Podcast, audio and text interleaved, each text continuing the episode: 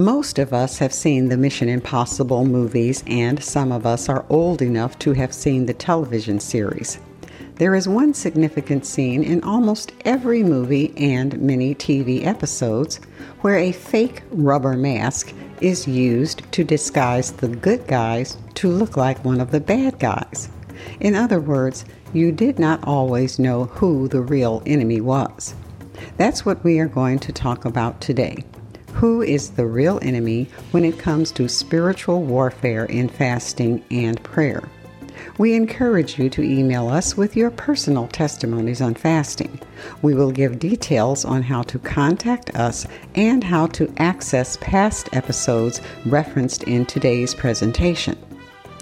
Today's episode is entitled Unmasking the Enemy. My name is Stephanie Wright let's talk about empowerment through fasting and prayer. Before we get started, if you have not already listened to episode one in this series entitled Nothing is Impossible with God, please do so. It provides scriptures, some basic foundational principles, contemporary examples of fasting with prayer, and caveats on how to fast. So, who is the real enemy when we talk about being empowered to wage spiritual warfare through fasting and prayer? Well, of course, we all know the enemy from the beginning of time was the devil. It started in the Garden of Eden with the temptation of Adam and Eve. But today, well, we are going to talk about another enemy. That enemy is us. We can sometimes be our own worst enemy when it comes to submitting to a fast. We sabotage our fast by not being obedient when the Spirit says to fast. We sabotage our fast when we compromise with the Spirit on the fast. And we sabotage our fast when we are not sincere. We fast for the wrong reasons. Now, you may not do any of these things, but listen anyway so you can be a help to someone else. When it comes to fasting, we must be obedient to the voice of God. Not always easy because the flesh is weak, even though in our heart we are willing to fast. Matthew 26, verse 41. Here's a scenario. God will tell us to fast, say four hours until noon, and we ignore the still small voice of the Holy Spirit because we simply do not want to fast. What is it with our flesh? Why is it so difficult to let something go that will be there tomorrow or even after the four hour fast? It's called temptation. But remember, the Spirit is not going to lead you to do something you don't have the power to do. Acts chapter 1 verse 8. We are overcomers, and fasting with prayer helps us to overcome. As an aside, I do not want to appear to be insensitive because I do realize that for some people there may not be food on the table tomorrow. That is why we should support food banks and similar causes. But as far as obedience goes, yes, we can be our own worst enemy because we ignore the call to fast. Let's look at someone else who almost disregarded the call to fast, but was reminded by her cousin Mordecai, for such a time as this was she born. Esther, chapter 4, verse 14.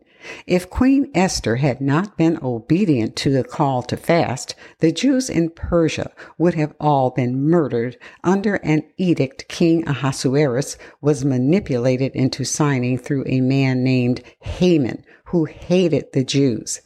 As we discuss in episode 4 of our Queen Esther series, only the Jews in Persia were affected because other Jews had already returned to Jerusalem.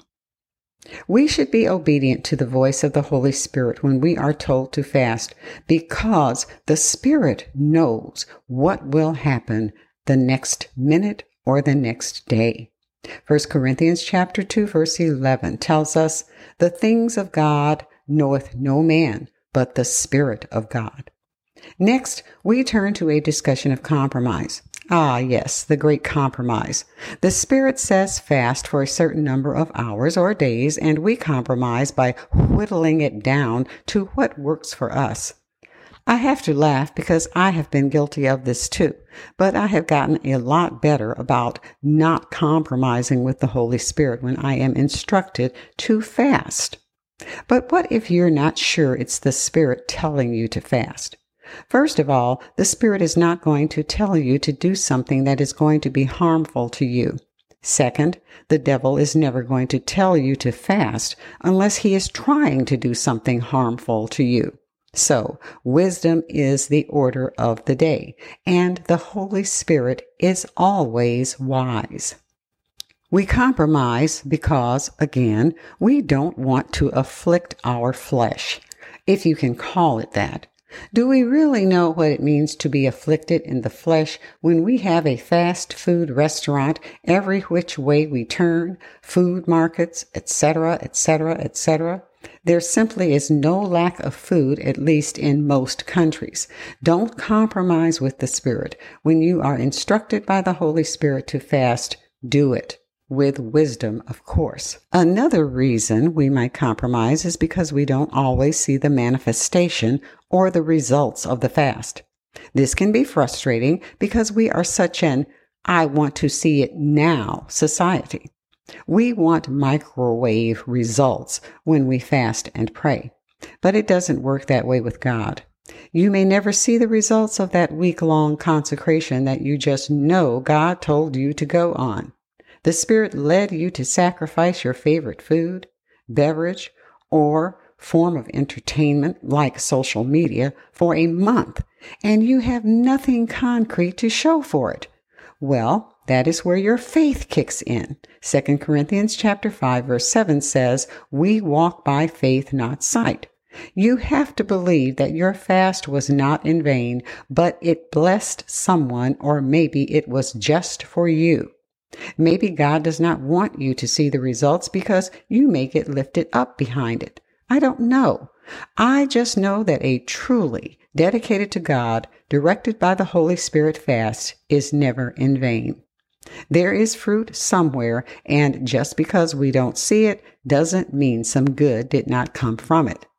Also, if you listened to episode three in this series on empowerment through fasting, we discussed the consistent, committed fast and the importance of fasting in some way on a regular basis to build yourself up. I hope you find time to listen to that episode as well. Before we move to the last topic, let me say this. If you are not obedient to the voice of God when He says fast, or you compromise, don't beat up on yourself. I will share this story because there is nothing like telling on yourself to help others. One day I was on a fast. I was walking into work and the man who fills the candy machine had just arrived and got out of his truck with a tray of candy for the machines. Believe it or not, I thought to myself, he's going to drop one of those candy bars. And that is just what happened. I brought it to his attention, and instead of taking the candy bar, he gave it to me. I accepted, and to my shame, I ate the candy bar. I still remember that even though it was years ago.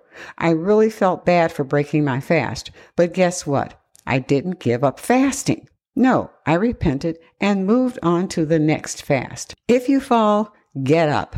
Proverbs 24 verse 16 says, For a just man and woman falls seven times and rises up again, but the wicked shall fall into mischief. The devil wants you to feel like a failure because then you might give up. He is the father of lies and there is no truth in him. John 8 verse 44. Don't buy his lies. Revelation 12 verse 10 says, For the accuser of our brethren is cast down, which accused them before our God day and night.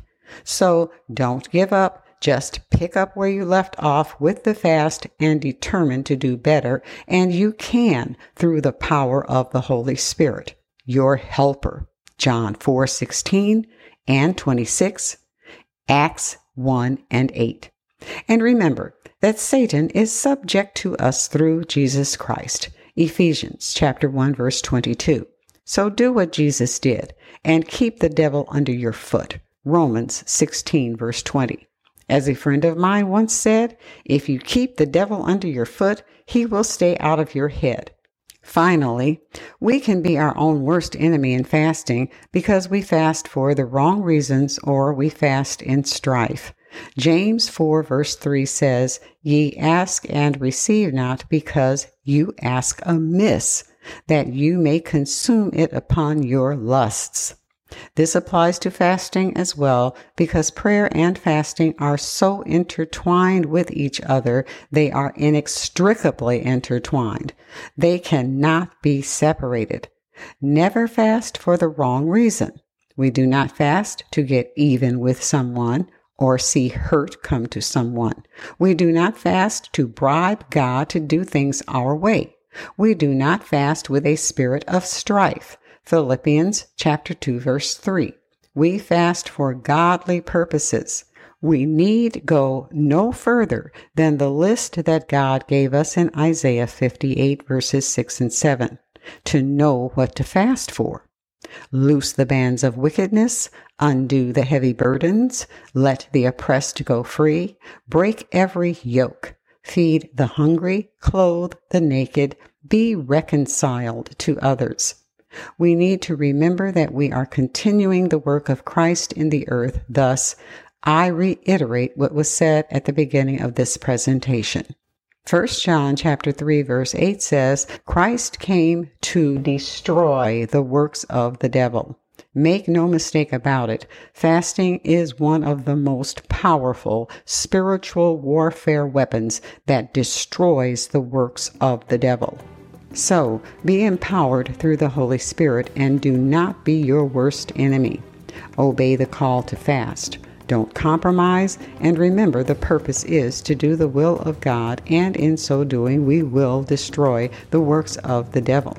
Now, let's listen as Apostle Charles gives details on how to contact us and listen to past episodes and email us at cgmpresents at gmail.com with your accounts of how fasting has helped you. And remember to take off the mask because the call to fast is not a mission impossible. If you want to contact us or comment on this podcast, please visit us on Facebook at CGM Podcast International. Our handle, the symbol at CG Missions, can be used to reach us on Instagram, YouTube, and Twitter. Again, that is the symbol at CG Missions for Instagram, YouTube, and Twitter. Also, to access all episodes by category, go to our website, which is cgmissions.com forward slash podcast. This is Apostle Charles. Until next time, Charles George Missions Incorporated is a 501c3 nonprofit organization. All donations are tax deductible.